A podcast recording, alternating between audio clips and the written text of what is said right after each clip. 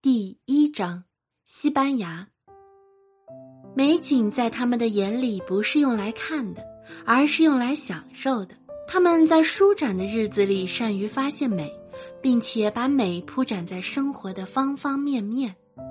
巴塞罗那轻松惬意、体贴温暖、充满生活的艺术，在崇尚艺术的巴塞罗那人眼里。钢筋水泥的建筑简直就是监狱的代名词。生日祝福也不是我们的点歌，而是点诗歌。诗歌盛会更是在巴塞罗那的十七个地方有一百余项活动。马德里对他没什么想象，可一去就住了三个月。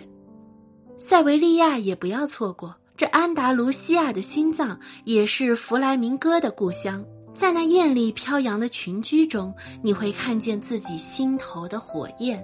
虽然在西班牙遭遇了最悲惨的一幕，但对他一点恨都没有。那么像你深恋的爱人，安赫拉客栈突然变成我们。欢迎光临，美丽的西班牙姑娘对我展现明朗笑容。对不起，我不是来这里，我是在找 U Scaletia 餐馆。我说，突然感到自己有些搞笑。去哪里问不好，偏要进一家餐馆询问另一家。哦，他说，而后热情的给我讲怎么走。出了这蜀葵餐馆，没走一会儿，我又弄不清方向了，又去 Starving 问，这是间酒吧。进门左手边是几组布艺沙发，最里面的沙发上坐着两个女孩。服务生说：“左拐，看到车站在右拐。”路上几乎没有行人。巴塞罗那七月正午的艳阳亮晃晃。有些时候啊，方向感颇强；有些时候怎么着也是糊涂。这方向感强，其实是对去过一次的地方找回去总很容易。地方完全陌生时，方向感与我常常不灵。也许我好的不是方向感，而是记忆力吧。突然看到蜀葵餐馆的女孩跑出来，竟然跑到我面前，右边，过去两条街哦。我道谢，她笑着离开。又看到那个公园了，隔条马路与我相对，用它郁郁的绿色吸引我。绕到一个廊下，修车的店铺前有个男青年，越问越糊涂，也逐渐失去了寻找的兴致。于是我左拐右转，跑到兰菲路上的东芬纳达餐馆，服务员是两个老太太，就我一个客人，我点的菜很快便上来了。黑色带两只耳朵的浅铁锅里装着黑面条、蛤蜊、虾等海鲜，这叫 fideuá negra。对，西班牙饭真的好好吃。一会儿又是够两三个人吃的 Pella Maxta 也来了，是我的，当然应该是当然。餐馆再没其他客人，不过这分量也太多了，而且都是带主食的。纵然西餐的很多热菜都配有土豆、面条、米饭等主食，但配这么多的真没见过，真的太多了，几乎可以算是主食。不懂西班牙语没办法，突然意识到这有着虾等海鲜的 p a l a Mixta 正是别人推荐，自己馋了一路的西班牙海鲜饭，不禁又高兴起来。反正外面酷热，慢慢吃吧。好东西总想与人分享，能端回北京就好了。带耳朵的浅铁锅比盘子好端多了。西餐上来锅时倒少见，还真挺像中国的。总跟别人分享精神物质，这物质呢？何时能一秒就传回香喷喷的美味呢？有年夏天，一个男孩子病了，想吃加州牛肉面，我从餐馆给他端回去，这有点困难。首先，我要跟餐馆说明，把他们的碗拿走。然后，我要经过一座人来人往的天桥，一条熙攘的商业街才能到达。第一条对我来说不算什么，我善于实话实说，真情动人。但这第二条对手脚没那么利索的我来说有些难度。其实可以打包进餐盒，甚至塑料袋，但是这和一碗热烫牛肉面的感觉相差太远。于是我把一碗牛肉面放在托盘上，一路端过去的。我从未端过一碗面走过那么长的路，那男孩也从未吃过那么远距离过来的一碗面。我看着你穿着花裙子，阳光中的花朵一般，那样的面孔该是不食人间烟火的。可是，却端着别人想也想不到的牛肉面，在拥挤的人潮中左躲右闪。就是这面条掉地上了，重新捡起来，我都能吃。那么远你能看到，眼睛透视的，我想象的。他说：“你能一辈子给我端面条就好了。”我笑。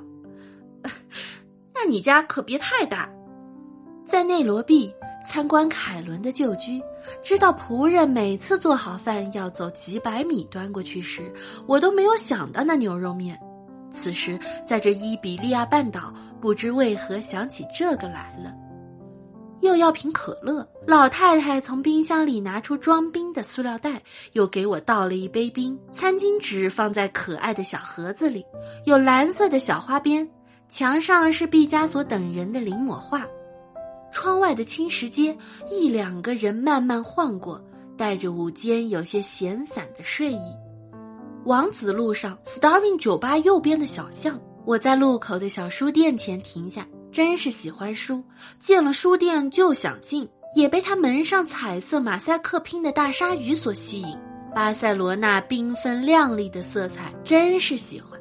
很多人拿着导游图找到这窄窄的古巷，都是来寻毕加索博物馆的。四点钟已经闭馆了，透过墙上镶着的玻璃往庭院里望了望。第二次来又闭馆，第一次指点我的小伙子现在大路口分发 Starving 明信片般的广告。他戴着明星般的黑色宽边眼镜，穿着蓝背心，红色的城市观光车轰隆而过。有人拍我的肩，原来是蜀葵餐馆那个跑出来为我指路的女孩。她穿白色露腰上衣，拼块坠珠的牛仔短裙，完全没有了那日服务员的样子。是来看毕加索的吧？他猜。我说：“嗯。”对米罗可感兴趣？我点头。那我们去看米罗的展览。在巴塞罗那问路，即使外面下着雨，人家也会跑到屋子指给我，还常常有人步行一两站送我到目的地。可这突然就变成我们的，倒真还没有遇到过。而且这西班牙人还真够爱艺术的，一个餐馆的服务女生也对绘画感兴趣。远吗？还行。他看了看我，远足行吗？我说。没问题，那我们走着去。你真的认真吗？快到蒙特惠奇山了。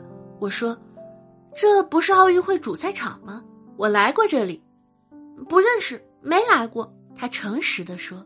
可我问的很清楚，就在蒙特惠奇山脚下。巴塞罗那这样的地方太多了吧？所以你虽然住在这里，都还没有来过。我说。他笑了。啊，我目前是住在这里，在这里打工，可这只是暂时的，就像北漂。我开口便说，突然意识到他是个外国人，不理解北漂。我解释道：“到大城市谋生活，对很多人来说都是暂时的。我和他们不同。”他笑：“我是个法国人，来这里旅行的。法国人来这里旅行。”我疑惑，一路上一直和他谈西班牙饮食、绘画，对他的情况还没来得及问呢，却理所当然的认为她是西班牙女郎，那一定是把所有的钱都丢了，因而只能打短工了。没容他开口，我便猜测道，在他面前，我的猜测总那么妄然。不是，出来时就没带一分钱，没带一分钱，总得买张到这里的火车票吧。没有，是一段段搭汽车一路过来的，自己没有经历过的，真是难以想象啊！就你一个人，还有一个女孩，她说我白天在餐馆打工，她晚上出来活动。你白天在餐馆打工，他晚上出来活动，这中间有或没有联系？我一时搞不清了。我们租的房间只有一张单人床。我一直是淡定的人，波澜不惊。今天还是为他们的行为震撼了一下。不带一分钱上路，免费搭车，这在凯鲁亚克时代还有可能，可今天自己会有这样的勇气吗？你对巴塞罗那感觉如何？轻松、自由、包容、艺术，节日般的氛围，经常有惊喜。我说，很喜欢。西班牙有漫长的午休，因而我和我曾认为是西班牙女郎的法国姑娘克里斯蒂娜散步上了蒙特惠奇山。